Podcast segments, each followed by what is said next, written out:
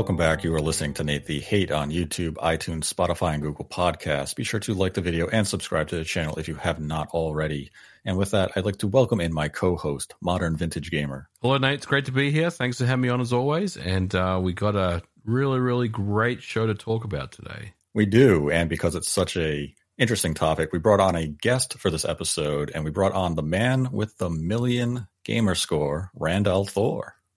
What's going on, Nate? What's going on, MV, MVG? It's uh, it's been fun. Actually, fun time to talk about Xbox this time, huh? Yeah. A nice change of pace. Absolutely. No more doom and gloom. Xbox is Yeah. back, baby. Let's go. Whoa, MVG actually said that line. he's he's not willing to say it for Konami though. No, I'm not Hmm. because where's Silent Hill? Still waiting. Yeah, where is Sound? Yeah, see? See? Good things take time. and Castlevania. Where's Yeah. that? And Suikoden that was supposed to come out this year. Yeah, where is Suikoden? Good things take time. Konami is cooking, but we're not here to talk about Konami. We're here to talk about Microsoft. But before we get into the Microsoft topic, today's episode is dedicated to Calvin Atkinson, who donated $1, $100 to support the channel. And if you'd like to support the channel, we have a Streamlabs link in our description below. Donate any dollar amount, ask a question, and we will answer it at the end of the episode. Donate $100 or more, and we will dedicate the episode to you. And today's topic is going to be about the recent Xbox showcase. And we're going to start with the influence that the showcase had on Microsoft in 2020, 20, uh, 2023 and if it shifted any of the momentum in their favor, the positives or the negatives that the showcase may have had for 2023. And we're also going to go into other topics like if it began to show some promise of 2024, are we seeing a swing in Japanese support? And then give our just general reaction and thoughts on the showcase itself. But we're going to open with its influence and impact on the current calendar year. And I'm going to start with Rand on this one. Do you think the showcase gave Microsoft more energy for this year, or do you think Microsoft is largely still in the same place as they were, as the games shown at the showcase really they didn't have anything new for this year. We just had deeper looks in the software that is coming out later this year. It's an interesting question because, um, as you said, like you, it's still the same two games coming this fall: Starfield and Forza Motorsport.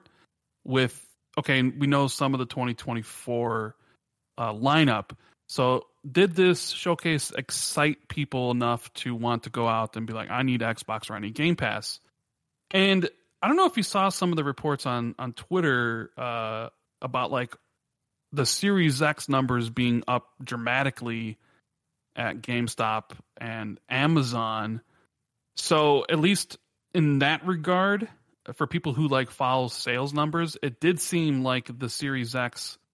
Now that may be because the supply has been increased, as Phil mentioned at the end of the showcase. But at least from those small data points, it does seem like you know the sales for Series X did go up, which would point to people being happy with the showcase. I know the Xbox community is energized. They thought the show was a home run.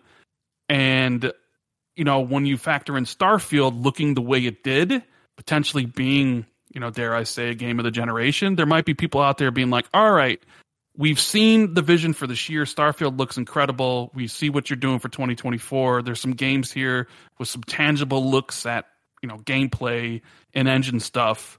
And we know you acquired Bethesda and all these other studios, and you have ABK maybe waiting in the wings. I feel confident that Xbox is going to, you know, deliver the goods this year and years, you know, down the road. So maybe it's time to invest. So it, with just those small data points, I say, yeah, I think people are excited. I, I think people are, are, uh, you know, you look at Geoff Keighley's poll, it was like a 56% with 140,000 votes. So, um, I, I think I think this when, when you when you come from a situation where everybody was just dooming and glooming Yep. because of Redfall Yep. and the ABK deal getting blocked, and now people are looking at the immediate future with Starfield and all the other things. I think this home run was a massive, or this showcase was a massive success just in that regard. I think you touched on what I was going to say, Rand, and that is we're talking just a month ago. I think it was a month ago, where Microsoft or Xbox felt like they were in the worst situation they'd been in since like 2013, right? With Redfall and then the CMA coming out and and you know blocking the deal, the ABK deal, which by the way, that whole thing is boring as hell to me. I don't even want to talk about that on this show. Um, and just kind of they were taking L after L. It seemed like all at the same time, and they weren't having a great month. I mean, obviously.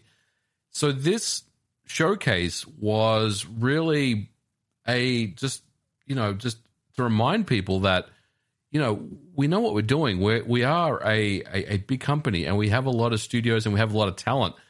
And I think it really hit the mark, and it and it really has re-energized the Xbox brand, and it's gotten people excited about it again. And and look, whether you like Game Pass or you hate Game Pass, Game Pass is is here, and it's only going to continue to improve and, and grow as, as a brand. So I think they made all the right moves in the showcase to get people excited about Xbox once again. Those people that were very critical of them, myself included, I came into this showcase. I was confident, quietly confident, I will say, that I felt like Microsoft could turn this around, especially, you know, they were talking big on Twitter. Aaron Greenberg, the hype man, was saying all sorts of things. But I think they delivered for the most part. And um, look, we only got to see the games that we already knew about, like you said, Forza and Starfield. But oh my God, we got we got a, a massive look at Starfield, and I think that that really made a, a lot of people uh, very very happy, myself included. So I, I think, look, you know, Xbox really did turn it around with this showcase. Yeah, going into the show, you know, you had a lot of talk. You had some media personalities coming out there saying Starfield has to be an 11 out of 10. If Starfield doesn't deliver, the Xbox is finished. You have to, you know, they have to look into other directions of how to salvage the system or the generation.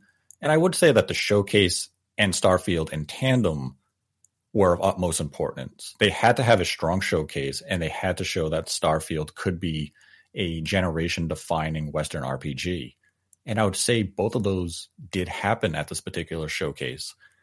And when you look at the start of 2023, we had the developer direct where you had Hi Fi Rush, a surprise shadow drop, huge acclaim, lots of players, a lot of energy was positive for the Xbox due to that release. It felt as though it was a title from the Dreamcast PS2 era, and people love that style of game. But then that was also paired with Forza getting delayed. Mm-hmm. Starfield was given a release date, and then you know a few months later, Redfall came out to horrendous reviews, poor player reception, and as you both had mentioned, the ABK deal being blocked. There was a lot of negativity going around with the Xbox and Microsoft in general. And then you had Sony, where they had their showcase a couple of weeks ago. And had Sony delivered their typical showcase, they could have put a nail in Microsoft's coffin at the time.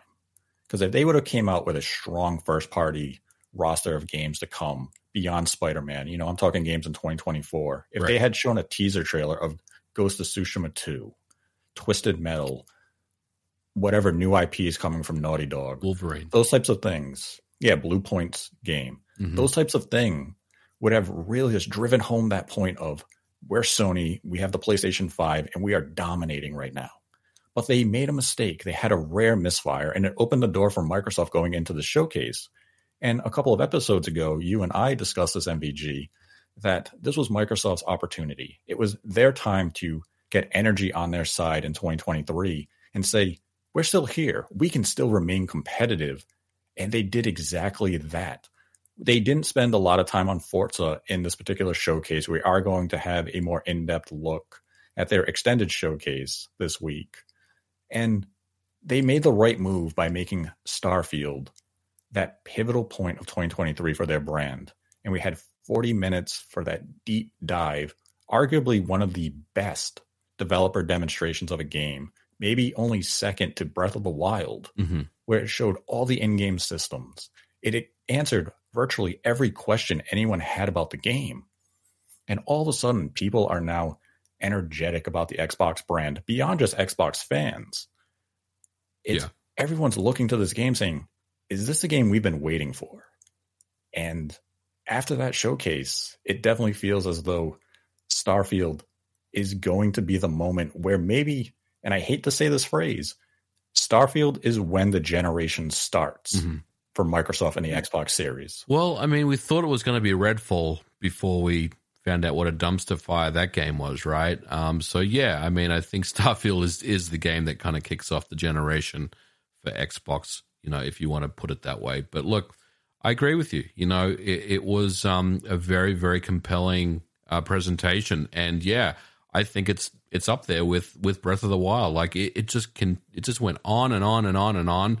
And just when you thought you had a, a handle of all the different systems in the game, they keep showing you more. You know, they, they even had a magic system in there as well. I mean, this game is is immense, and I think it was the right move to number one have a a forty minute presentation at the end exclusively just Starfield, and yeah, I mean, I think you know Microsoft made all the right right moves on this one. We'll be back after a quick break.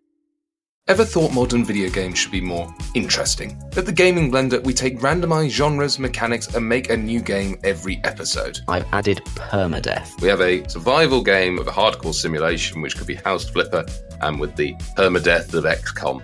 Then that all has to be an action adventure. Yes.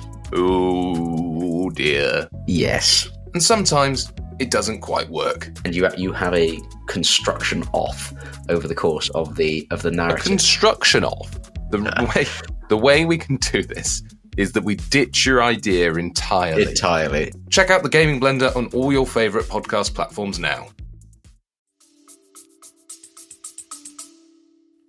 Yeah, Starfield being great will wash away a lot of the problems that Xbox was Yep. having in the lead up to it. Because there's, you know, a lot of people still be like, "Oh, but can they deliver on this scale?" And I'm sorry, Starfield looks more ambitious than pretty much any other game I've ever seen. Yes, it does. And if you're talking about like the Starfield Direct, probably the single best presentation of any game ever. Like I, I can't Yeah. even think of a, like any other game that had that uh, uh, uh, like a well-oiled, deep look at everything, and to the point where even after 40 minutes, you're like, "Yo, I still need to know more." right? yeah, man, 40 it- minutes is usually a long time. it's crazy to think about because you know there's the whole space trading aspect there's the space combat aspect there's the planet exploration combat there's the the the, the ship construction the Yeah. uh, i mean there's just so many different things to this game and it, it really is just the most ambitious largest game that we've ever seen and I think it's it's just going to be an absolute masterpiece when it comes out. I'm not. I'm trying not to hype it up because I always like to temper expectations, you know. Um, but I think this is going to be a good one.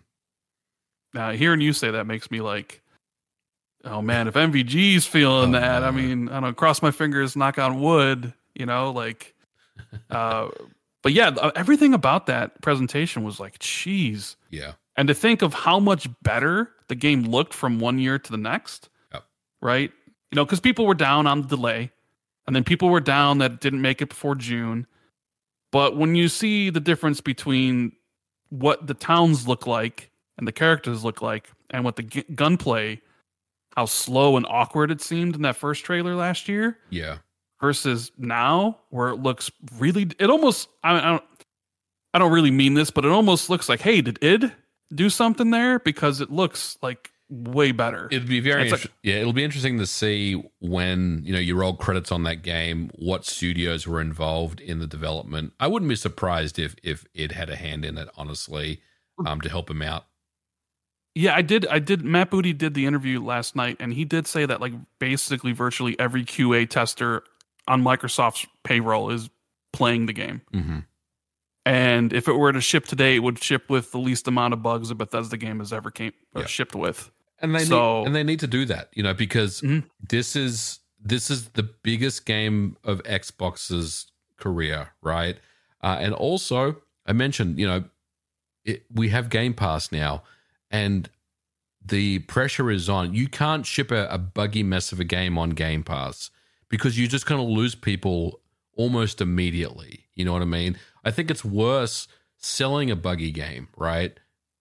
You know, because if you put a game on Game Pass that is is buggy and it's not very good, like Redfall, for example, people are just going to uninstall it like within a couple of hours, and that's being very generous. So they they have to make sure that this is a quality quality launch, and I think that's probably the reason why they they delayed it, like you said, Rand, and that's probably the reason why every QA person at Xbox is now testing this game because they want to make sure this is the most polished Bethesda product that's ever launched, and I think it will be. Mm-hmm. Yeah, and you know, Redfall is a good example there because even if they do have the 60 FPS patch eventually come out, even if they do address a lot of the bugs and issues that the game has, people have moved on. Yeah. There's you're gonna have to deliver something really meaningful to bring anybody back to that game because all the attention has now shifted to, to Starfield.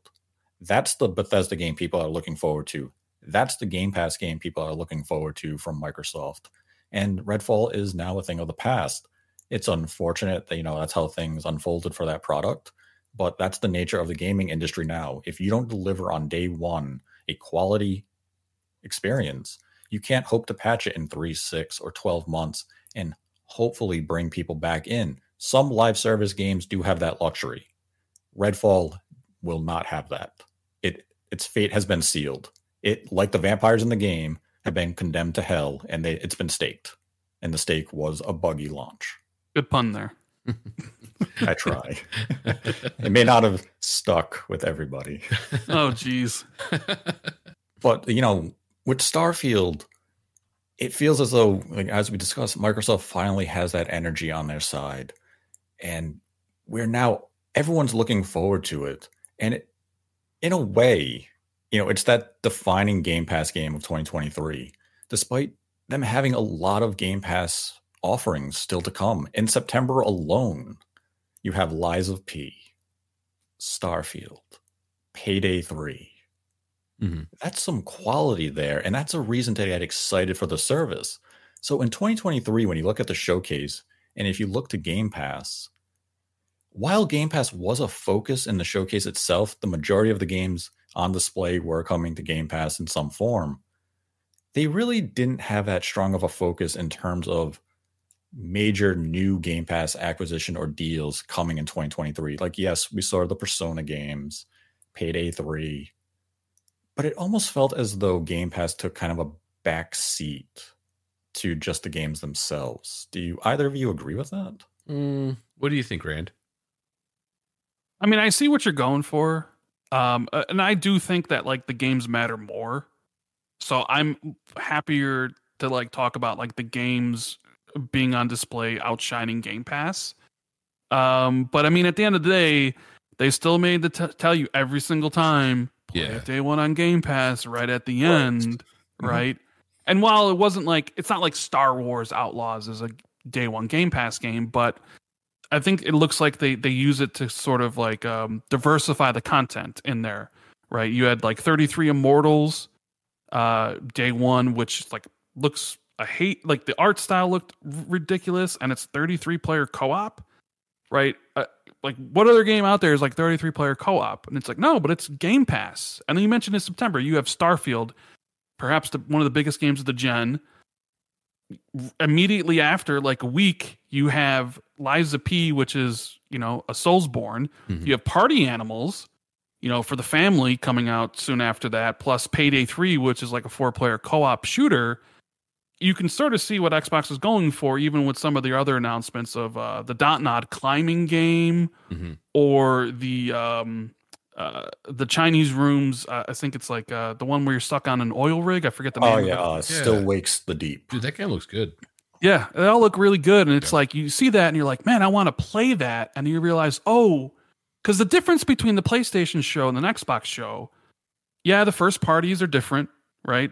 That's kind of the marketing beats of like this is what the platform offers, but also the the games in between.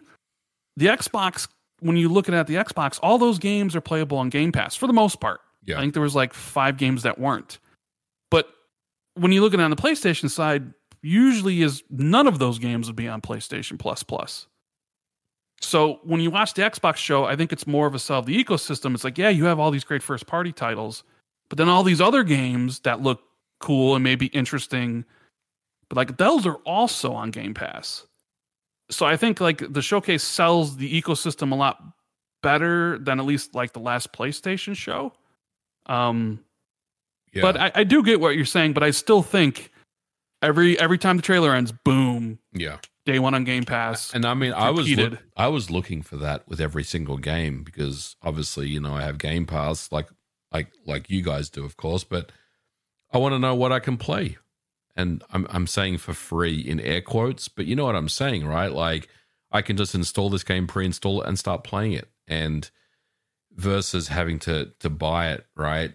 But look, I Nate, I I, I know what you're saying, and I don't disagree, but I think you know at the end, pretty much every game said, you know, day one on Game Pass, and I think they they didn't really make an effort to kind of push push the Game Pass thing as much, I guess, as, as what they normally do. But and maybe Right. that's just a testament to the service kind of running itself now, and and kind of just getting more organic growth every time they they talk about new games that they've got to to show us.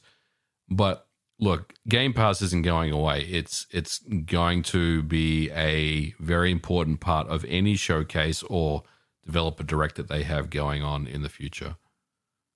Yeah, definitely. Like as I reflect on the show a little more, it was just kind of surprising we didn't have that Game Pass sizzle reel of Right. just some of the smaller games coming to it. It was really just that focus of we let the games speak for themselves, and then ended their segment with coming to Game Pass day one, as Rand was mentioning. And it kind of just stood out to me when I looked back at the show, especially when you compare to prior years for Xbox, where it was, you know, Game Pass. Look at all the games coming to Game Pass later this month in June and we didn't have that at this showcase, which almost would have been that expectation of we know the first half of the Game Pass release schedule for the month, but what's going to be in that second half, where usually they use the presentation to drop, you know, a few major announcements for the month, and we just didn't have that. So it was just an interesting pivot for them, but I think it worked in their favor where they let the games speak for themselves. They let us know which games are coming to Game Pass. And as Rand mentioned, out of the 27 games shown, 21 are coming to Game Pass. So that is a huge percentage. Oh, that's a huge conversion rate right there. Very excited about it. Yeah, incredibly excited. I mean, there's some games there. I mean, not every game is obviously going to be something I want to play, but there are ones there that's just like, who would have thought Don't Nod would make a rock climbing game and actually make it look interesting, right? Like I'm, I, I was into that. Um, Yeah, ni- it's a nice change of pace for them. I mean, people will know them more for, you know, Life is Strange. They did Tell Me Why games I, you know, enjoy and really would love to see, you know, more entries to, you know, Tell Me Why. But for them to do a rock climbing game that had beautiful aesthetics and unique gameplay approach, it definitely has my attention and it comes out later this year. So nice get for Microsoft and you know, Yeah. Don't Nod to try something new outside of their comfort zone. plus, there's not even there's even some of the games that they've announced before that you didn't see again, like Replaced Yeah. is supposed to be this year. Flintlock, another game that's Yep. supposed to be this year. I Silk know I don't think it. I don't think it's this year, but Stalker Two at some point, whenever you know the game eventually comes up. But there's the other announcements that they they could have rolled out again for you to be like, oh yeah, this is the, another time we're seeing this game that uh, you know that maybe would have weighed down the show a little bit. Like personally, when they roll out stuff like Elder Scrolls Online and Fallout 76, like my eyes kind of glaze over, you know. But yeah. But those those games are always in showcases. yeah, they Yeah. are. But I, I I, wanna- I did like um the fact. Sorry, sorry, uh, Nate. I, I did like the fact that they did away with the "we're only going to show you what's happening in the next twelve months" thing. Thank God. Yeah, that was a. I mean, I think it's a cool experiment, and I get the intent because people were telling them, you know, stop showing us CGI and stop showing us stuff that's not coming out for four more years or whatever. I get the intent, but the execution on that just wasn't good. I think the way that they, you know, the way that they kind of paced this showcase, the 2023 one, is, is the way that they should continue to do it going forward because it, it really worked out. I think had the games they showed in that 12 month window actually released, it would be a fine format to continue with. But considering almost every single game was delayed beyond, you know, Redfall, It's so hard though. commit to that. It's so hard to commit to the next whole month because, I mean, development obviously is very, just it's so volatile. You know, all it takes, dude, all it takes is one key resource to leave a company, like a, a lead developer or um, you know, someone that is um is very very well knowledgeable in the project that it's been currently worked on and you're in a situation where your timeline is under jeopardy. Do you know what I'm saying? Like, and that's just one mm-hmm. aspect. There's so many different factors that could cause a game to get delayed.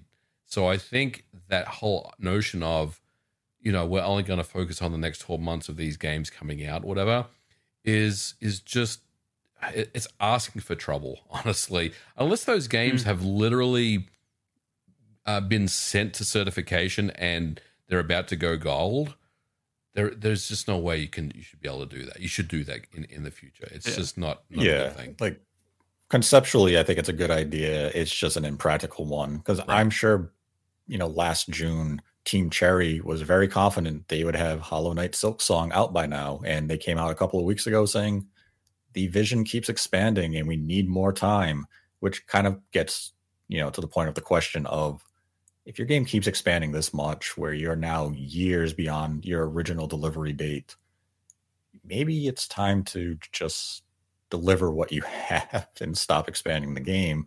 But that's that's a topic for a different day. And that's another game pass day one stuff but i'm happy they got rid of the 12 month i mean you just you just look at the 12 month thing and you're like you you basically set a timer on your studios. Yeah. And if you can't deliver on it then it seems like oh well you delayed a game. Like you didn't you didn't meet your promise. Starfield and forza didn't hit. And it just seems like why would you put that pressure on your teams and why would you want to take on the bad pr if you can't deliver on what you said you were going to deliver and if you don't do that why would anybody believe you yes. going forward about it right. and when you look at like this show in in particular you look at like some of the games that really caused a lot of people to be excited. It's like Fable seeing it, mm-hmm. uh, finally seeing Clockwork Revolution from inXile, or seeing the the incredible artistic style that Compulsion is going with were South of Midnight, which are three games that certainly would not have been at the show if it was a 12 month format because those games are probably not even 2024. And then if you stick to 12 months, does Avowed even make it in? Right. Does right. Hellblade 2 even make it in? Because right. you, you don't know where those are positioned. So it's like when you strictly keep it to that time frame, I think you sort of lose some of the excitement that you can have uh, that fans and everybody else uh, can experience for titles that are coming into the future.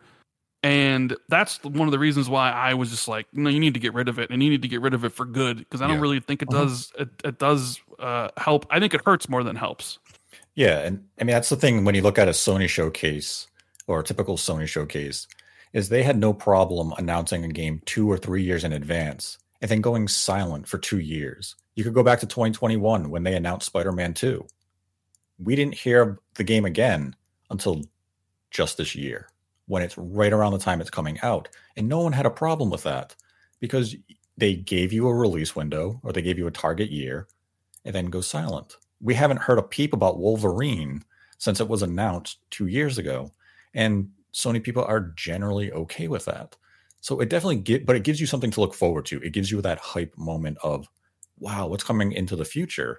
And this is a good segue into the next topic point of how the showcase, or whether or not the showcase, showed the promise for 2024 and beyond from Microsoft's own studios. Because as you were mentioning, we saw Fable, we saw Avowed. We saw Hellblade 2. We saw Clockwork Revolution. We saw Compulsion's new game. We're finally seeing Microsoft's internal studios begin to, you know, showcase what they've been working on all these years. Since 2020, we just kept seeing the same games over and over Halo and Forza. Now we're beginning to see a little more breadth of what is in development.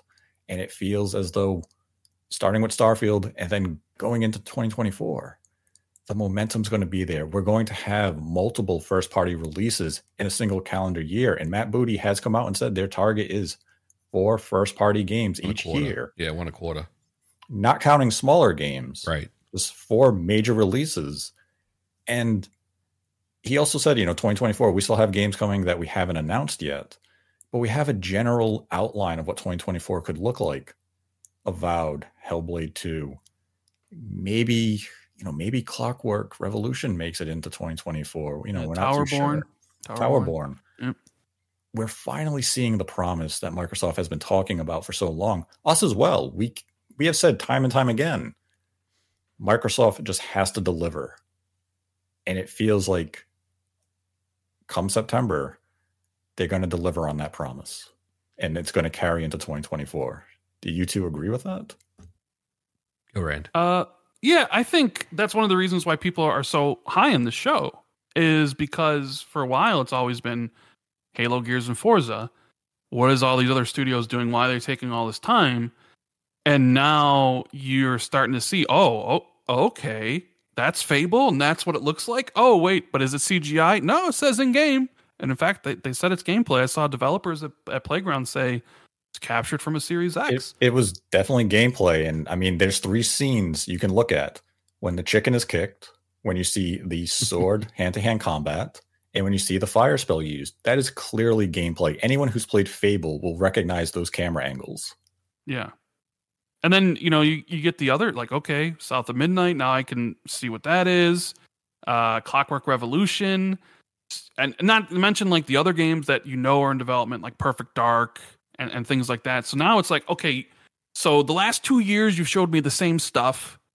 And now I can see the breadth of what you're doing. And it looks really fantastic. So now I can get excited. And I, I you know, I'll go back to it again one of it is the reasons is because Starfield. like Starfield is like Yeah. linchpin to it because you're like, oh, I'm getting this game in a couple months, and then when I turn over to 2024, I already know Hellblade 2 is set for then, and Avowed, and Towerborn, and who knows what else. And then the future beyond that, I got Fable, I got Clockwork Revolution, I got a Perfect Dark. Hey, id Software's working on something. Indiana Jones is coming like you can sort of start to see they have the dominoes are set up Yep. and they actually Yeah. are starting to fall now We were, we've been thing. waiting for them to fall and now they're actually starting to fall Yeah, I mean, and some of the other dominoes, you know, in this pile are, as you mentioned, like State of Decay 3, The Outer Worlds 2, Mhm. Everwild, Contraband. We know id Software is working on a new game. Gears of War 6, Perfect Dark, Arkane Lyon's next game, Indiana Jones, Overdose by Hideo Kojima. There's just a long list of exclusive first party games. And Starfield is that nudge. We also, you know, Halo Infinite, we know that Battle Royale will eventually come. But Yeah. Starfield is the domino that's going to fall. And this image of quality is finally going to form. And it's, as you said, that's why people are so high on this show. The promise feels as though it's finally being fulfilled. They finally have that W where Xbox fans can come out of the shadows and feel the warmth of the sun. Things are happening for us. Things might be good for once. And that's exciting. It's good for the industry as well. It's not just for Xbox fans, it's good for the industry. And, you know, Hellblade 2, definitely, I think, one of the weakest elements of the showcase in terms of the gameplay demonstration. I mean, amazing audio cues, amazing visuals. But I just wanted to see the combat, which I know was a secondary feature to the first game. But the sequence that they chose to show just wasn't that hype inducing moment that you can you can sell to the casual audience of saying, yo, you have to look at this game. Because all they're going to see is a woman standing in a cave having hallucinations, hearing things, and they're going to say, what did I just see? If you would have shown us a little bit of the combat, that's something that's marketable. So that's one of my little disappointments for them advertising going into 2024, some of their big releases. Because if you compare what we saw with Hellblade 2 in contrast to Avowed, which showed you a lot of combat, a lot of diversity in the environments, the enemy types. It, you'd almost think of, you know, Hellblade 2 is just going to be some walking simulator in comparison to these other action oriented games like Clockwork Revolution, the time mechanic, watching the guy get sucked into the fan and just destroyed. It looked as though it had good shooting, magic. That's exciting. That's marketable. Hellblade 2 was a really odd decision for them at this particular showcase. And this is the third time we've seen the game. Yeah. I mean, I wanted to see combat too, but I still had goosebumps from that sequence because that's I mean, that's kind of what Hellblade is. It's her journey with the voices and the story and the writing. Um, I I wanted to see combat too, though, Nate. So I am with you on that one. But I I didn't think the trailer. I didn't think that trailer was boring. I was 100 percent all in on it. I thought it was. Uh, I thought it was okay. Um, I get Nate's point. I would have liked to have seen a little bit more. I think the the difficulty I have with saying that stuff uh, that Hellblade Two kind of knocked it out of the park was we've already seen it three times before, right? We've in in various forms. Obviously, the first time we saw it was when it was the launch of of the Series X generation, and look, the game has undergone an engine swap since then to UE5, which, by the way, it looks freaking incredible. Let's be honest, it looks fantastic, but you kind of feel like we must be getting close to the end of development on this game. You know, so it would have been nice to have seen a little bit more, but maybe we'll see something early next year um, for with with Hellblade 2. Maybe there's maybe there is a plan for Hellblade 2 and and that involves getting Starfield out of the way first before you really ramp up the marketing on Hellblade 2.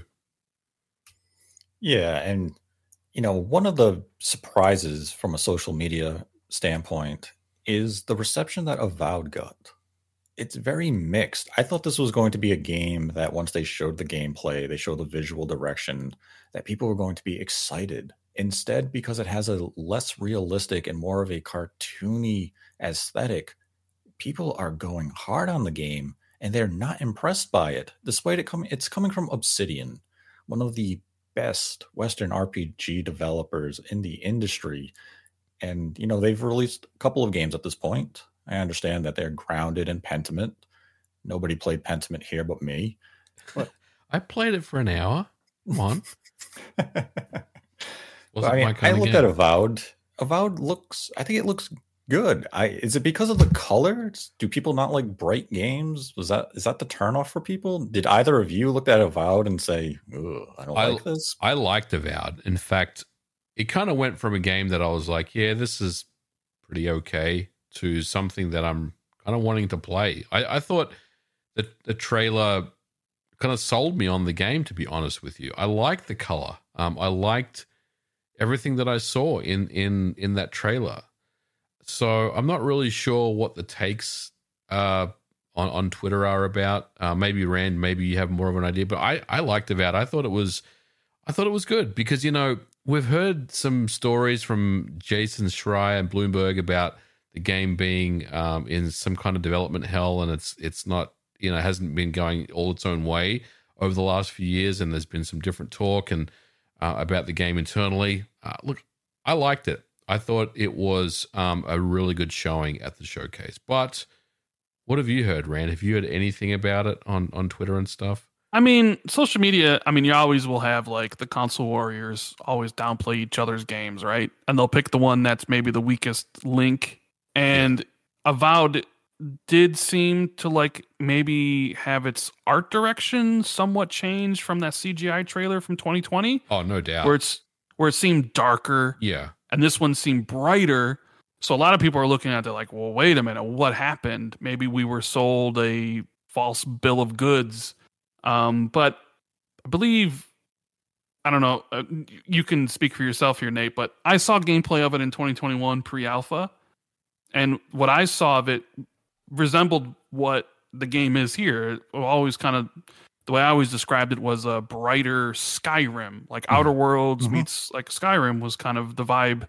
Yeah, that it looked like to me. So when I was saw the trailer, I was like, yeah, this look kind of looks exactly what I was expecting it to look like. But I guess if you saw the darker CGI trailer and were expecting it to be that, you know, if you had that in your head, maybe you would end up being disappointed. But I've seen a lot of journalists also say that nobody plays Obsidian games for the graphics. It's all about like story, consequences. Mm-hmm. So like they're confident that you know Avowed's going to be a great game. And let's be honest, like I don't think that game's coming out until a year from now. You know, a, maybe even end of next year. Yeah. And we already saw how much Starfield improved from one year to the next. So there's always the chance Avowed, you know, looks a little bit cleaner, looks a little, you know, a little bit sharper. Uh, you know, but I think it'll more sh- it'll probably shine better when you can they can show off like what makes an Obsidian game an Obsidian game, right? Yeah. Instead of just like quick cuts of of, of stuff going on where it's like, oh, this kind of just looks like a beautiful, uh, more colorful Skyrim, but I don't know, you know. Yeah, they weren't able to, you know, highlight the, you know, the dialogue trees that Obsidian is famous for. It's always Yeah. the story and the dialogue and the way you interact with characters. That's what Obsidian really thrives at. And you can't you could show it in a trailer, but then you would have had complaints of why am I getting a narrative trailer? I want to see the combat. So they showed us combat with a lot of enemy diversity. I mean, they had that weird looking bear that had like mushrooms or something growing on it. Then you had lizard creatures. And as you know, you were mentioning earlier, a couple of years ago, I had seen some early footage, and I had even mentioned on like social media and such that I was looking forward to how people were going to respond to the visual direction of the game. I didn't think it would be this negative. I thought it would have been positive of like, oh, I really like the fantasy style. And I'm not that familiar with the Pillars of Eternity games, but I've heard that this matches that very well. This is exactly, you know, that tone that that series has. So it feels as though Obsidian knew exactly what they were doing, and the artistic direction is genuine for that series. Even though you know this is related to Pillars of Eternity, it's not an exact entry to the franchise. But I was definitely taken aback by some of the negativity around this game. I thought people would have been genuinely very excited for what the game is delivering in terms of the gameplay direction as well as visually. So a little little shocked by it, but you know, t- to each their own, I guess. Yeah.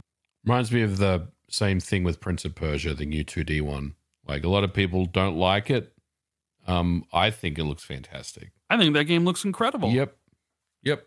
I, I like I will say that first trailer, I don't think the music really helped out a lot. Right. But even even Yeah. im- immediately, I was like, "This is a game I want to play." Then you find out it's made from the Ray- Rayman Legends team, and I'm like, "Oh, wait a minute, that that's a, an amazing." Ga-. And then you see the gameplay today, and I'm like, "Dude, I, I'm there day one for this." T- that Oh, was yeah. the best thing they showed at at the Ubisoft thing was the gameplay for for this. I, I can't wait for the new Prince of Persia.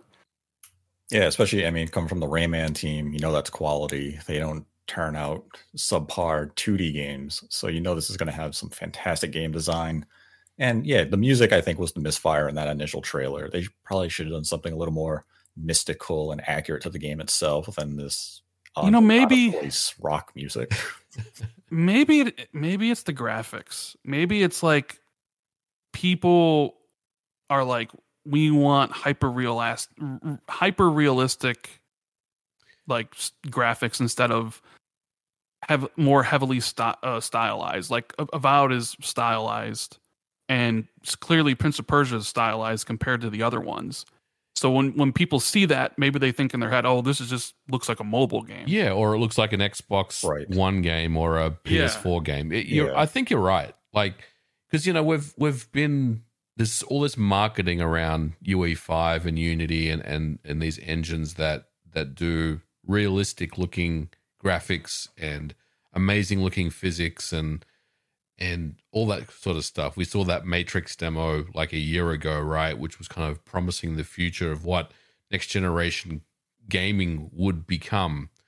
And these games, you know, they have a style about them, they have an aesthetic about them, but I think graphically, I think people are expecting more. They're expecting, you know, like you said, photorealism and stuff like that, which is just absurd, really, to think about because you know those games like the Matrix demo, right? Well, that that that tech demo that they showed, um, that's not something that we're going to get on on consoles for a very very long time. You know, that's kind of the the exception rather than the rule at this point. Developers are still trying to figure out UE5. That stuff is, I mean, I think there was a, an announcement of the first ever UE5 game outside of Fortnite recently. Um, I can't remember which what, what the game was, but Like- it's the EA game, right? Immortals of Aveum, I that's think right. it is. That's right. Yeah, it's running on UE5. I mean, this stuff isn't going to be around for a while. You know, it, it, we should really think of this more of a, a a a look into the future rather than what we expect to see. But you know, we have games like Hellblade 2 that that does look next you know next level, right? Um, so there's going to be a, a slow push into that world, but like games like Avowed, I mean, they've been in development for a, for quite a while. You would think you would say that, like you guys were talking about how you've seen looks at this game going back to 2021. Like, how long has this game been in development for? I mean, this is not something that you know we would expect to see photorealism in any stretch. So I think people just mm-hmm. really need to temper expectations when it comes to you know to these these games that are kind of coming yeah. out this year and next type of thing. Yeah, I mean the game's been in development for a while. I had seen some alpha footage of Clockwork Revolution about two years ago as well. Right. And the footage I had seen back then compared to what we saw this week, it's a huge difference in terms of quality, geometry, texture work, and everything. So, you know, yeah, things, you know, take time to develop.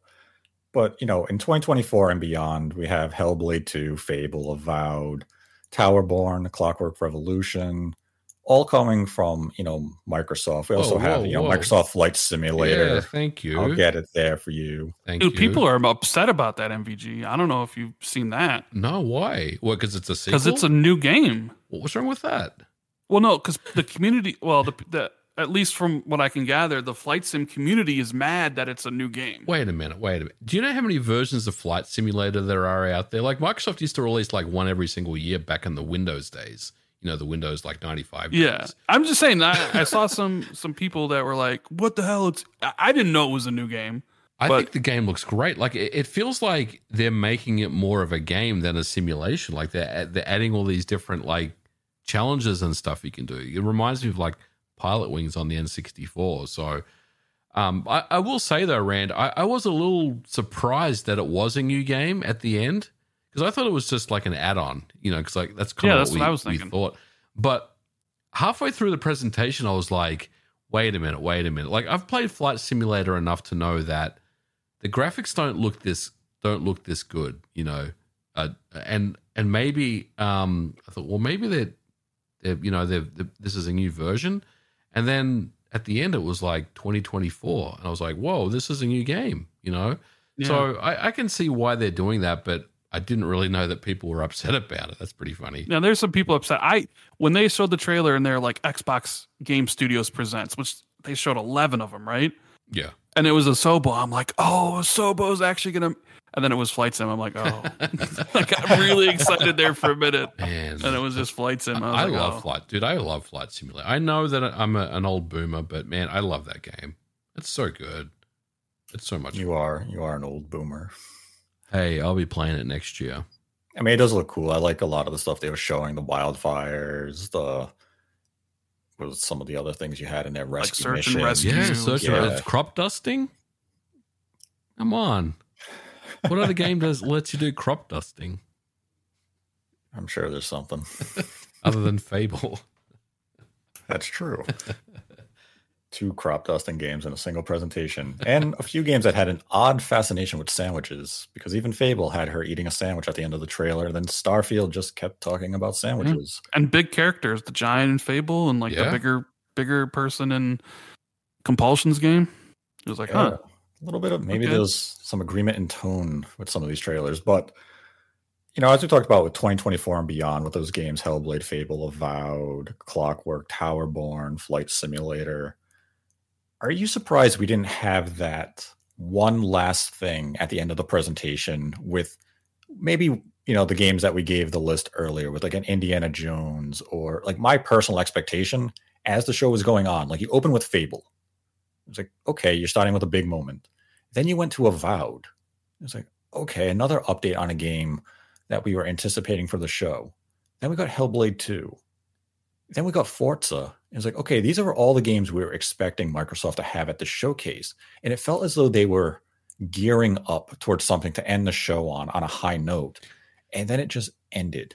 It ended with a Series S one terabyte black model and Phil Spencer saying, and one last thing here's our Starfield Direct it felt as though I thought we were going to get Gears of War 6. We were going to get an mm. in game teaser trailer type of thing just to set the tone of what the game will be, even though the game is still two to three years out, just for that hype moment. Were either of you surprised that the show kind of ended so flat footed? See, okay. So I felt like you the same way. I was just like, okay, Fable starting. All right. Oh, Avowed already? Oh, Hellblade. I was like, oh my God, what the hell's going to close? And it sort of seemed to me that if the Starfield Direct wasn't immediately after, Clockwork Revolution would have closed. I feel like that would have been the one more thing. But instead, because they did what I think was the best choice of having this whole thing back to back, I honestly think they ended it the best way they could have with 40 minutes of Starfield Direct. Mhm. I, I- I don't think anything they could have done would have sold Xbox and Game Pass better than Starfield. Yeah, I But, would I agree mean- with that. I would agree. Nate, you said gearing up. So I can only assume that you felt like there was a Gears 6 Yeah. spot that ended up not making the cut.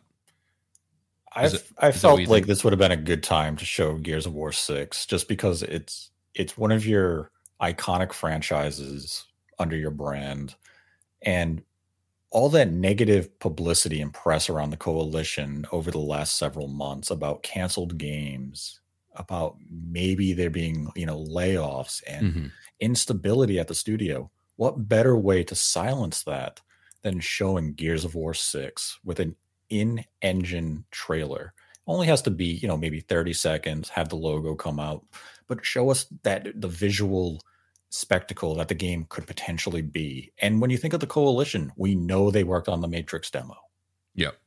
We know what they're capable of. And we know they're going to be you you know using UE5 to its fullest that would just been that moment of wow this is what we're getting from the xbox in terms of visuals in the coming years and you know to like rand's point maybe they didn't need that at this particular showcase because you could look at fable which still has people arguing that it wasn't gameplay that it wasn't in engine that it wasn't running on a series x that it was cg maybe you didn't need another game to get people fighting over whether it was in game in engine CG or anything. You already delivered high quality games and then you ended the show at Starfield. So maybe you didn't need Gears of War 6, but I definitely felt as though they were building up to something like that to get people excited about that one more game moment. And here's what we have coming from our major franchise, from one of our best in house developers. Yeah, look, it, it, we we can only speculate. We don't really know it, what the situation was, but I do agree. I feel like maybe there was a pivot where they they took out the the one more thing thing at the end potentially. Because the other thing that we have to remember is there was a Starfield trailer in the showcase, and I was a little Yeah. taken aback by it. I was like, "Well, why is this here? Aren't we going to see?" like 40 minutes of it later, which we did. So maybe the play was Starfield would close the show, um, but this was before they they knew that they had a 40 minute you know deep dive, right? Because I could see something like that happen. But the fact that Starfield was in the showcase as a, a as a little trailer was a little strange to me. But I, I do I do agree with you, Nate, that I feel like maybe there was a a a closeout with something that in the end didn't make it for whatever reason. You know, I I thought the same about the Starfield trailer, but Mhm. I think I eventually settled on the reason it was there is because maybe they felt people wouldn't stay tuned in for the Starfield Direct. Yeah. Yeah, that, that And was that- my line of thought as well. I mean, a bunch of YouTubers ran to start editing their videos as soon as the showcase finished, while the the Starfield stuff was going on. So, I mean, that does make sense. And dude, that was an incredible trailer. Oh Like- my god, yeah, it was great. So, I mean, yeah, I guess I guess I could see like, oh, the one more thing because it is kind of, oh, here's a Series S, black version, one terabyte, just in time for Starfield, and it's just like, and it was odd. It, the way Phil worded it was odd. It's like we heard you about lack of storage, so guess what? Go buy another console. You know, like it's kind of like, well, I yeah, don't it wasn't like we're releasing yeah, some memory cards that Yeah, are actually or- well priced. Well, we're we're restrict uh, we're relaxing um more Series S and X exclusive games so you can install them on external hard drives and stuff. You know, like something like that would have been would have been better, but you know, I think about the the last time they closed out a show, and that was Redfall, right? Like Oh, at their oh. showcase. So maybe they they were a little gun shy about closing closing out with something this time around. I, I don't know. You know, like I just- so I permutations. Just here. figured it out, MVG. what do you got? They were going to close out the showcase with Redfall 60 FPS, but they Oh, listened to no, you no, and you no. said, don't put Redfall in the show. Dude. And they scrambled at the last minute and said, what do we do? They're like, let's just have Phil stand there awkwardly and pivot to the Starfield Direct. I I hope they did that. Phil, if you're listening, good job. You know, it's funny. Redfall Redfall did get a its first patch today, by the way. Oh yeah, Yeah, they updated a whole bunch. Not it doesn't get the 60 FPS patch, but they updated a whole bunch of stuff about it. I thought it was interesting because Yay. Kotaku wrote an article after the showcase saying Xbox's last big exclusive uh, didn't show up at its most recent showcase. I was like, but why would you expect Redfall to be at the Xbox showcase? I don't understand. I It told. literally them not just came out. Be- They want to write an article complaining had it been. Yeah, I Yeah. suppose. But why not write an article being like PlayStation's last big exclusive God of War Ragnarok didn't show up PlayStation showcase? That's true. I don't know. Weird. So this is one topic I do want to discuss is the representation of Japanese software in the showcase because we had five games. We had a game from Capcom, a new IP with Path of the Goddess. We then had Atlus with Persona 3 Reload and Persona Tactica. And then we had Sega with Like a Dragon, Infinite Wealth.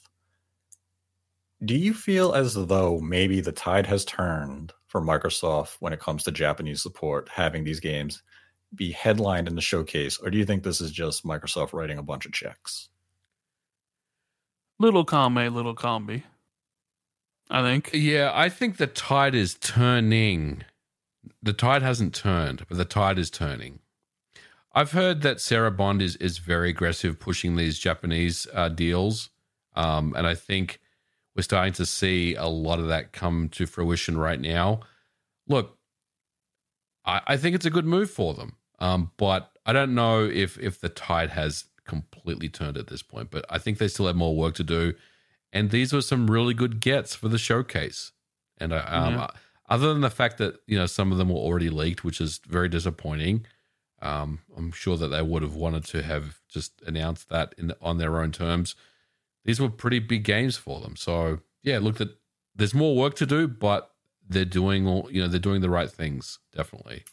I mean, three of the five Japanese games are on Game Pass, which would be the Capcom Path of the Goddess game, the two Persona games, and then the two games that aren't on Game Pass would be Like a Dragon and Metaphor ReFantazio, which is from Atlus as well. I would say after the showcase, because you know I've I've discussed Persona 6 now a few times, and the only version of Persona 6 I am personally aware of is a PlayStation 5 version. Mhm. And I have speculated that I wouldn't be surprised if it is timed exclusive for Sony because, you know, every new mainline entry of Persona has been exclusive to the PlayStation. After this showcase and seeing the effort that Microsoft is making and the partnership that they have with Atlus, I have to start to begin to believe that Microsoft is making an aggressive play to have Persona 6 day and date with Mm. the PlayStation 5 version on the Xbox. I hope so. That would be Because- huge. Because you're making a lot of effort to get all these Persona games on Game Pass. And Yeah. that's costing you money. And there's a reason behind this. This isn't just, hey, you know, we just want these. No, you, you're doing this for a reason. You want to create that diversity in your library where you're catering to the Japanese market with games that you know they're going to enjoy, but you're also getting that Western audience to, you know, enjoy the games as well. But this last year we had Atlus as a headliner at the Microsoft show when you had Persona 3, 4, and 5 all get announced for Game Pass. Now this year, two more Persona games. They're trying to make Persona and the Xbox kind of synonymous with each other. And that is a great challenge. But for some reason, Microsoft is very invested in this. So if Persona 6 is a day, I mean, if it is multi platform on day one, it's going to be because Microsoft made a large play at it. And I can't dismiss that possibility right now. I mean, I think it's also I think it's really cool to see because if you would have said five years ago that Atlus would be coming back to Xbox in force, or even that Yakuza would make the jump, I'd be like, "You're crazy. yeah, I was going That's to not going to happen." I was going to say Right. exactly the same thing, Rand. But Right. here you have all the Yakuza games, and now you have like the next mainline Yakuza 8 launching day one, not Game Pass, but launching day one. You have, you know, the Persona 3, the Persona 3 uh, Reload and the Persona 5 Tactical would have been, people would have been hyped if those didn't leak Yeah, because you know how excited Persona fans get. People would be like, "Oh my god, really? It's true!" And then a brand new game. But I think it worked better this year than last year because last year it seemed like it was focused. Like, "Hey guys, Phil Spencer here. Let's take five minutes out of the showcase to have the Japanese block. Here's Team Ninja.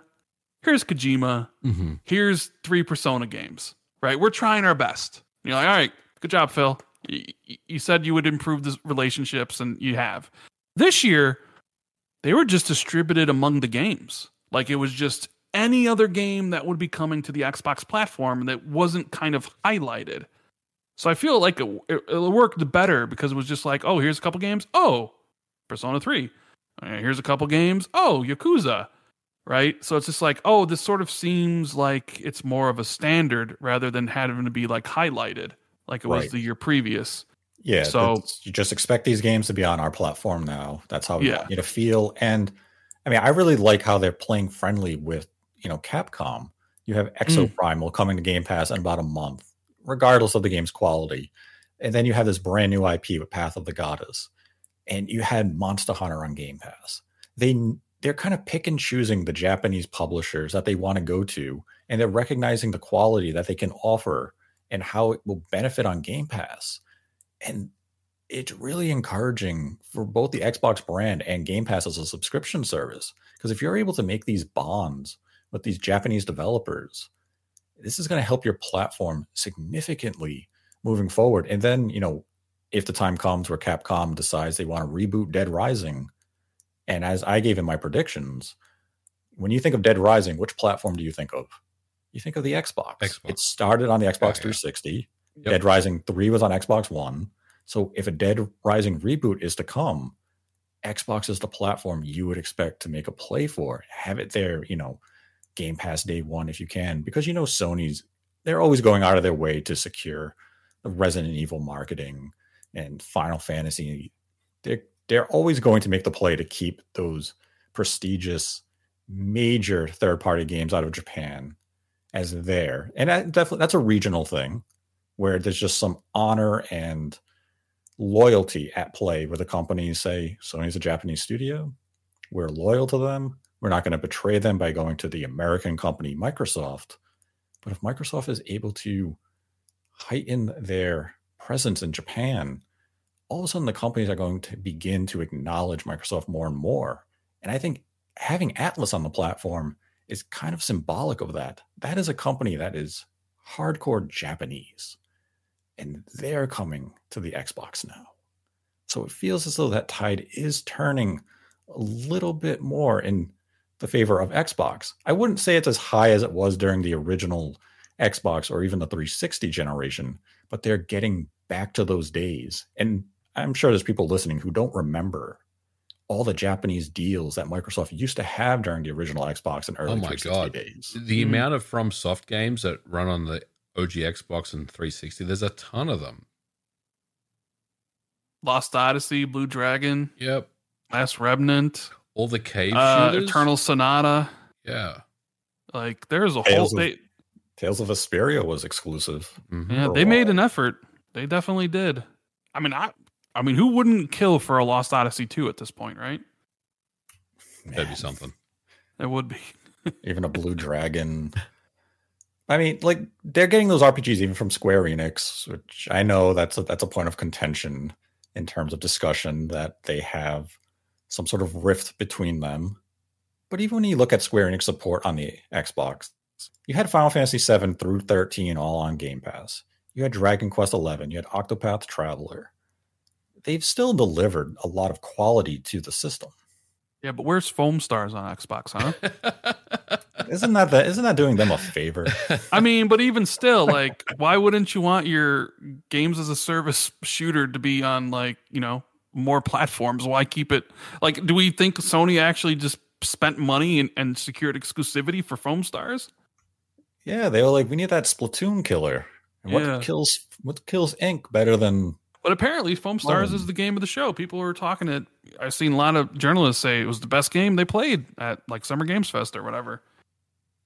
well, I guess we'll see. Where's my Foam Stars, Nate? on the PlayStation. Oh, So if you want to play it, you got to get a PS5. oh, it's on PS4 though. So, Well, then get a PS4. mm.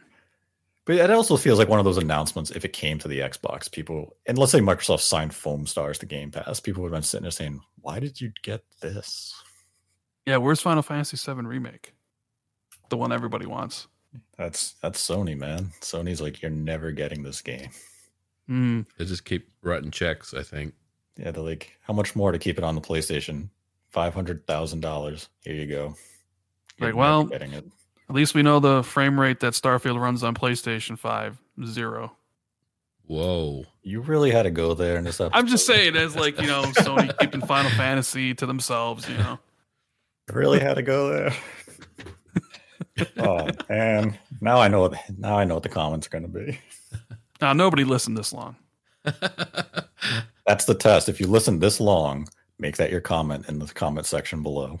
Yeah, And I, I want to conclude with just our general thoughts on the showcase itself. You know, if we thought there could have been any room for improvement and stuff, just quick thoughts, nothing too, nothing too radical or in depth.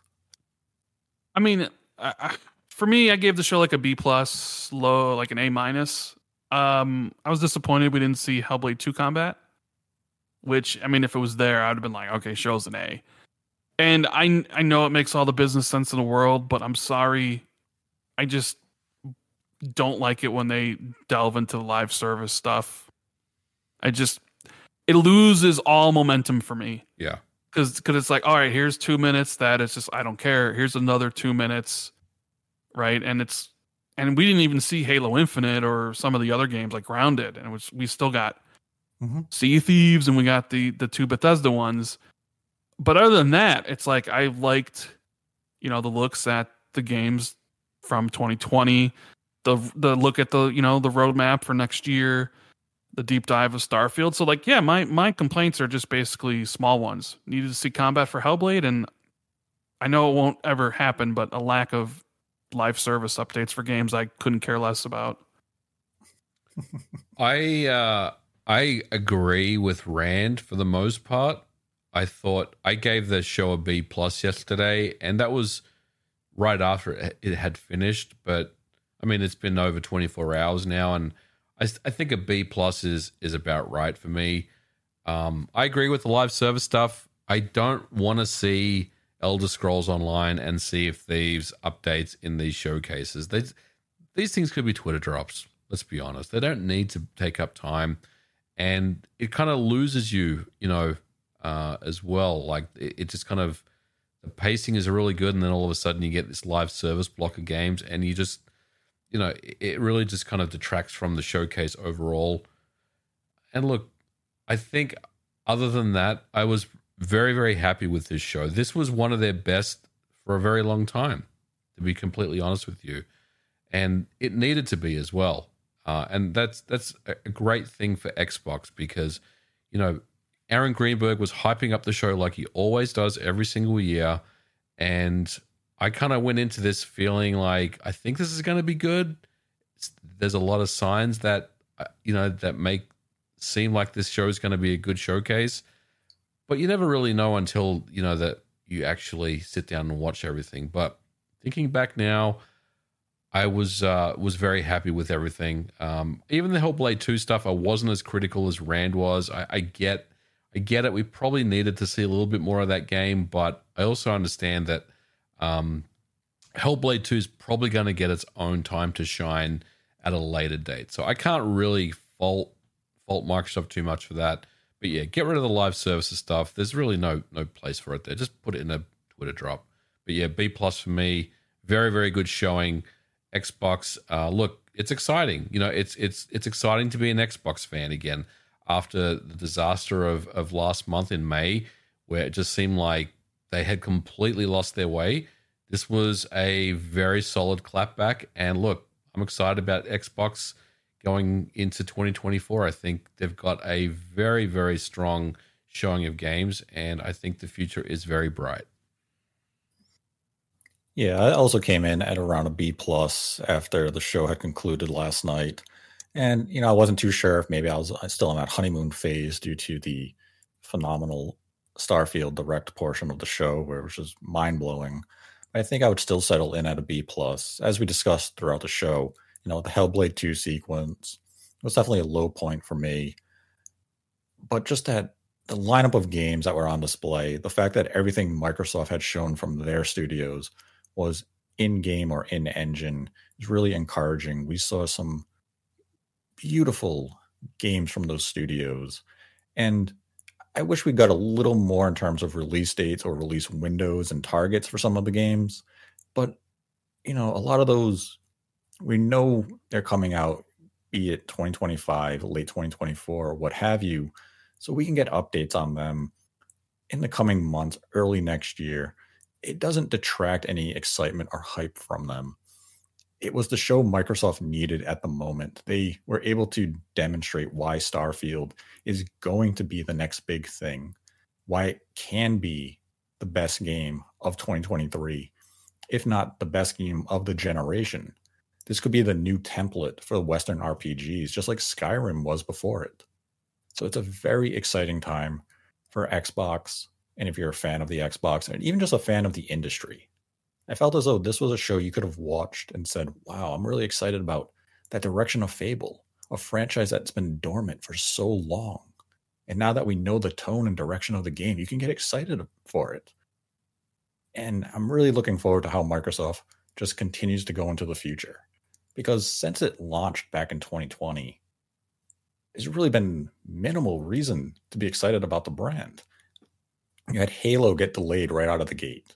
You had to wait until Forza Horizon 5 came onto the scene to really get excited. And there's just been nothing since then. Now it feels as though the generation is starting for the Xbox Series. Yep. Whereas the PlayStation 5 started right on day one, but now they're hitting that lull. And now the Xbox is beginning to fire on all cylinders. So they've I've kind of swapped places. Not that that's not saying the PlayStation 5 doesn't still have quality games coming up. It does with Spider-Man 2. But now it feels as though we're going to get that steady flow of release from Microsoft. And that's exciting for the brand. That's exciting for the series. And it's good for the industry. So it was definitely a quality show. Probably the best showcase to date mm-hmm. in the month of June. Mm-hmm. And oh yeah. I mean, that's saying something. I mean, Microsoft hasn't been in that position in a long time. So you know, I hope Microsoft is taking all the feedback that they got from this show. So if they have a developer direct again next year, when they do another showcase next year, they have a better idea of how to approach it. I know Matt Booty said, hey, we still have Gamescom and maybe some other stuff this year where we can make additional announcements and give further looks at some games. So if they have anything else planned for this year, definitely exciting. I mean, this is their second presentation in 2023. We're halfway through the year. And generally, I would say they also did well with the developer direct back in January. Yeah, it was very good. So very yeah. good. Feels as though they're getting their footing in terms of presentation styles. And hey, it's good times to be an Xbox fan, and there's a lot to look forward to in the future with this strong lineup of games that we finally got in-depth looks at. So hey, let's go, Microsoft. Bring yep. the industry some joy and something to talk about. Good job. And yeah, look, having Xbox doing well the industry is doing well. You know, like the fact that they are um, back on track is is a good thing for the industry and and game gamers in general. So it's uh it's very positive. Yep. And with that, we can go to the Streamlabs portion of the episode, where our first ep- where our first question comes from Calvin Atkinson, who donated one hundred dollars and whom this episode is dedicated to. And they write, Hey, Nate and MVG, given the sheer amount of Final Fantasy content coming out, how do you think Square Enix plans to reveal and market the Final Fantasy IX remake? And will we see it revealed in 2023 with a 2024 release date? if it's to be to be revealed this year, it won't be un- until late this year. I would wager that it gets revealed early next year, probably after Final Fantasy VII Rebirth is brought to market, and then it will release in the second half of 2024. Really, that early? Like that quickly? Like end of 2024, Final Fantasy IX remake? Wow. Yeah, I don't think it would get that much of a. I think it would be like a six month marketing cycle. Mm. I don't think it needs anything too big. But I mean, the game, I believe the announcement's already been delayed once before. So who knows with Square? They could delay it again, I guess, if they want. Do they Then we need to had- announce it? Like, I didn't- doesn't. It, it feels like well, you still got Final Fantasy 16 about to come out, and then you got Rebirth. Like, do you need to announce Final Fantasy 9 right now? It doesn't seem so. It doesn't seem like it. No, that's where if they want to wait until early next year, they could. But after seeing the way they approached Summer Games Fest, where we're two weeks out from the release of Final Fantasy 16, you didn't need a Final Fantasy 7 Rebirth trailer there. That Yeah, did but- 16 no favors. You undermined that release hardcore, all for the sake of what? Two discs. Two discs. Getting- and Getting Geoff Keighley on your side. The rumors were true. Yep. I was like, "What is this? Grand Theft Auto 6 or something?" I was like, what, what are we talking about? Like, what rumors? Yeah, I, I really didn't like that marketing approach by Square Enix there because it wasn't necessary. You could have waited a month and dropped the Rebirth trailer in September at the Tokyo Game Show, and we got the exact same reception. Why? yeah, but it- us, it's like, why Why? not also have it at Sony show? I mean, like Sony paid for that game. Like, why not? And Yeah, I mean, that would have been a big moment for them. it's it's weird. I wasn't a fan though. But we then had a dollar donation from Jackie G. Do you think the current fighting game renaissance will lead to more publishers wanting to throw their hat in the ring for a theoretical phase two? Could we see return of games like Dead or Alive, Virtua Fighter, Killer Instinct, or Jump Force 2? I Okay, think- one Jump Force 2 should never happen. I think we'll see some of those revived. Yeah, Killer Instinct, I say, will make a comeback. Dead or Alive, I think, will make a comeback. Virtua Fighter, I hope Virtual Fighter makes a comeback, but it's one of those games that probably won't. Yeah. I mean, I want Killer Instinct to come back for sure. And uh it is it isn't kind of weird how like all three fighting games decided, "Oh, we're going to come out in the same year." Really really close to one another cuz not just Street Fighter 6, but Mortal Kombat 1 and Tekken 8. Yeah. It's like, hmm. Like sometimes like in the in Hollywood where like they release the same movie, Bugs Life and was the other one or, or like the two asteroid movies, uh, like uh, Oh, yeah, Armageddon, Armageddon and uh, Isn't it Deep like Impact. Two Hulk movies or something? Yeah. So it's like, hmm, why'd they all decide to do this now? Hmm. Yeah, I mean, yeah, I- didn't Mortal Kombat 1 look incredible though? oh, dude, it looked really good. Jeez. Uh, Look, I think, Yeah. I think uh, popular fighting games that have been dormant for a while. I think this is a really good time to, you know, to uh, fire up PowerPoint and create a pitch deck and uh, send it off and see how, how you go because fighting games are, are very popular right now. You Yeah. heard it here first. Power Stones coming back via MVG. Well, Power Stone was Power Stone was a part of that Capcom league, wasn't it? yeah, but that also said a new Onimusha was coming, and we got Princess. Well, maybe we'll see. Maybe it was Princess of Darkness. Onimusha, and then they just kind of it became something Well. else. What the hell did Power Stone become? I don't know. then had a dollar donation from Liam Warner. With the new 1 2 Switch announcement, do you think that rules out a general June Direct because of timing of the announcement and release of the game? I do not think that rules it out.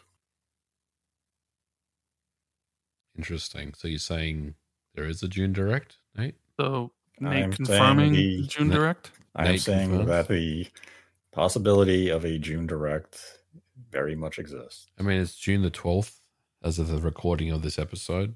We only have a couple of weeks. Our next Yeah, but- question comes from Late for Arrival, Okay. who donated a dollar and writes Are live service games the future of video games? I'm the type of gamer that plays a game and is pretty much done with it unless I really like it. And even then, it will be a while before I start it up again. Maybe I'm in the minority, but not too hyped. Oh man, The I, I don't even Future, know. huh? I, I mean, they probably are the future. I don't want them to be though, but they probably are. Let's be honest. Yeah, but the problem with that is there's only we've already seen a lot of the live service stuff bubble burst Oh yeah, mm-hmm. because there's just not enough room for there's not enough customers, I guess is the right way to say, for all these games. Right? We we saw all the huge developers from like back the 360 early Xbox One all pivot to games as a service like BioWare with Anthem, uh Fallout 76 and Redfall, uh Ubisoft with the division and stuff like that, but it sort of seems like they're all pivoting back to single player. Right? BioWare is doing Dragon Age and Mass Effect and you Massive is going to a single single player Star Wars thing and hmm seems like Bethesda's transitioning back to single player. Mhm. Um, so I, I do wonder if some of the industry is thinking, nah, we can't really. Those those other games are too ingrained right now. And I mean, I mean, look at it. The next big live service game, Suicide Squad. Yeah. People are already thinking that game's shooing to fail, right? hmm people hate that game already and that was a, a developer only did single player stuff Mhm. and Is I, I know every developer wants their game to make a billion dollars every year you know for them but there's just not enough customers to support it which is why a lot of people are looking at sony's live service movement as hmm how is that going to work out for you Well, that's what I was getting at. Like, I mean, Sony's obviously investing heavily on live service games. We've heard, you know, rumors about they have they have quite a few of them in development right now.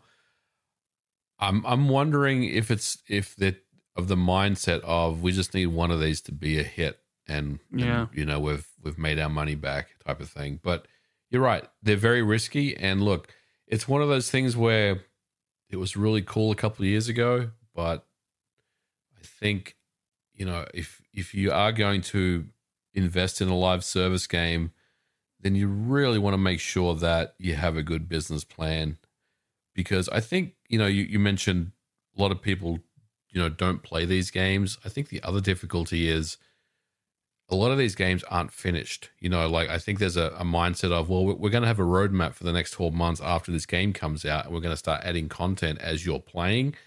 But man, gamers are crazy, dude. Like they'll they'll tear through content in a matter of hours, and they're like, "I've got nothing else to do in this game, so I'm gonna not play it anymore." So I think live service games, I mean, they're going to evolve in, in some way where I feel like they are still going to be very, very pertinent in in video games, and and they're going to be around. They're not going away. But I do agree with you, um, Rand, that a lot of them are just going to be DOA because they were they started their development literally three, four, five years ago, chasing these trends of live services and making money on these like persistent games. But now in 2023 and beyond, uh, most of these games gamers don't want to play them anymore. They, they just don't want to play these games. So I think you know, like everything, the cream will rise to the crop. A good live service game will have a lot of staying power and will make a lot of money, but the majority of them will probably just fall away.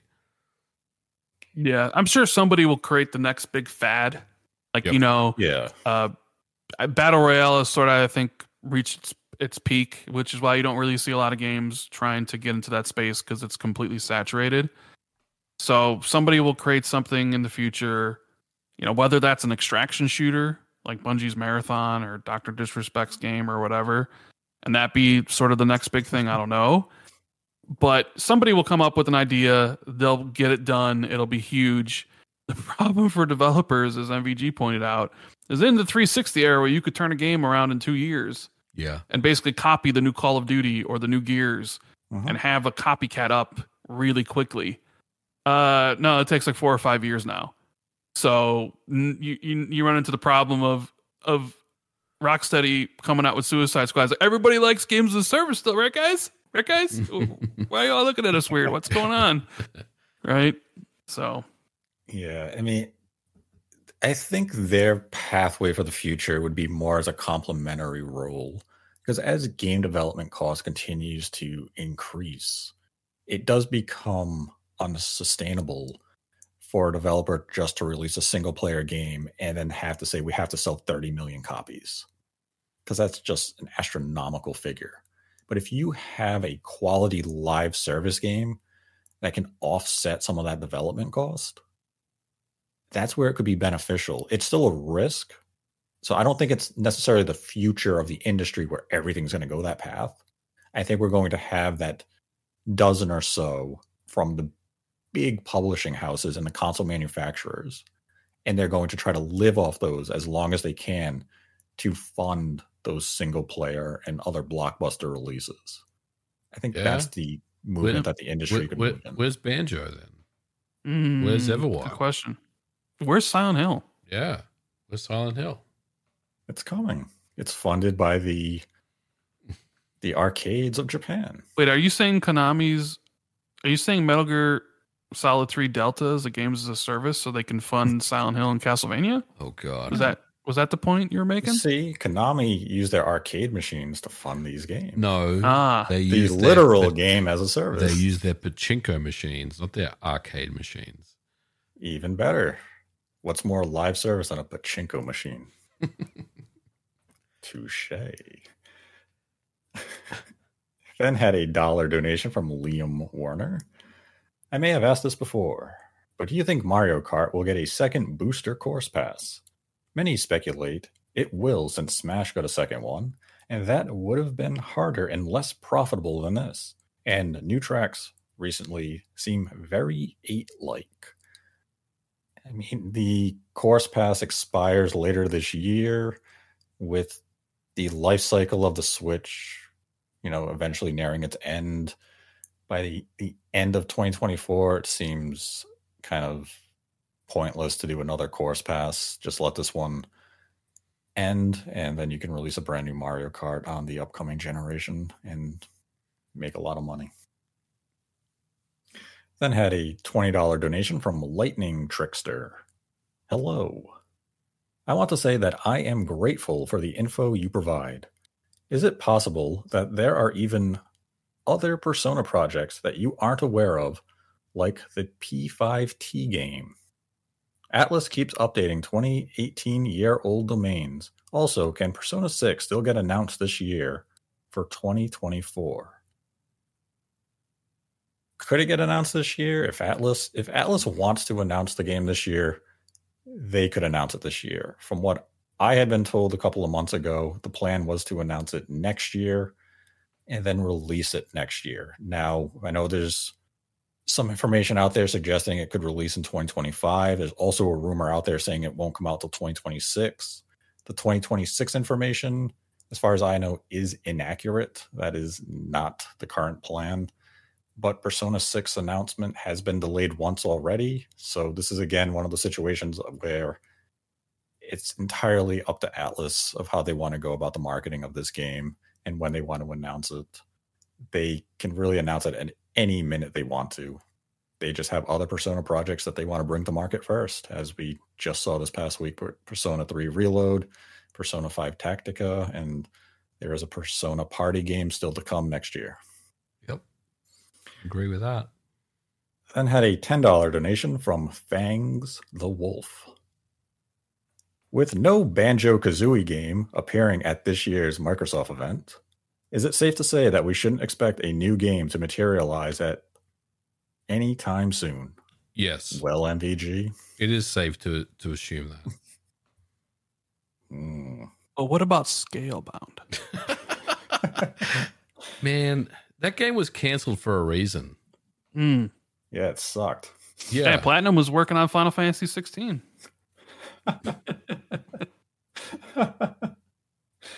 MVG's putting the bird back in the backpack. Yep. Taking the bird outside.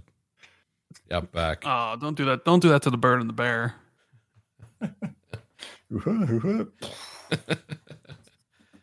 You know what I think they should do with Banjo? I think they should convince Nintendo to make it, and then they can just release it on the Switch too, and then Xbox on Game Pass.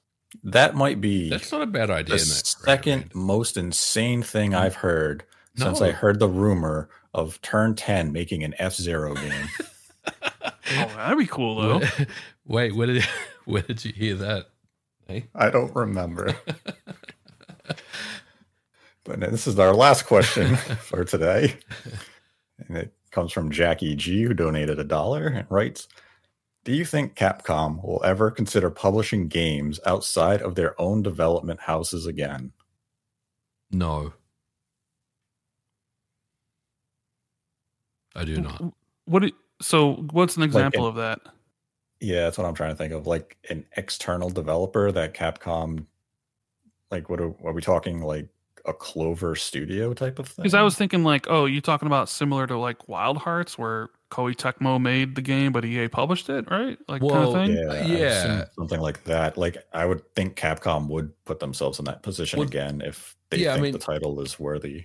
Capcom published a lot of games in the US, like the original Shantae game on Mm-hmm. the Game Boy Color was published by Capcom. They did the they did this Oracle of Seasons games, I think. Like they've they've done a bunch of stuff. They've published a bunch of stuff. Um, I'm assuming that's what he's talking about, where they were more of a publisher than a developer.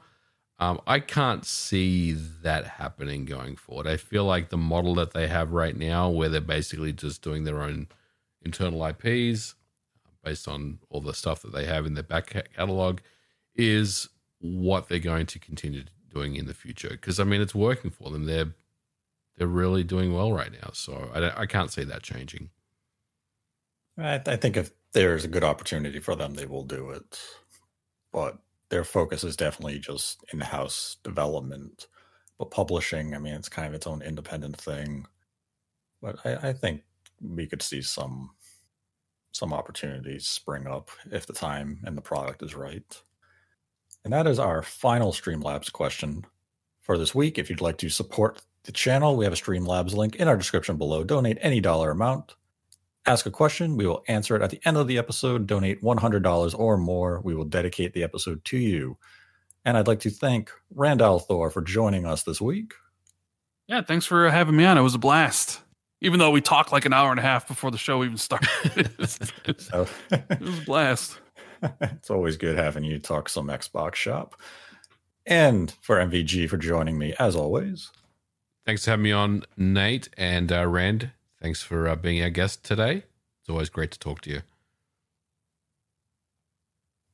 And let us know your thoughts on the Xbox Showcase in the comment section below. Remember the challenge we issued towards the end of the episode in terms of making a comment to see if you've listened that long.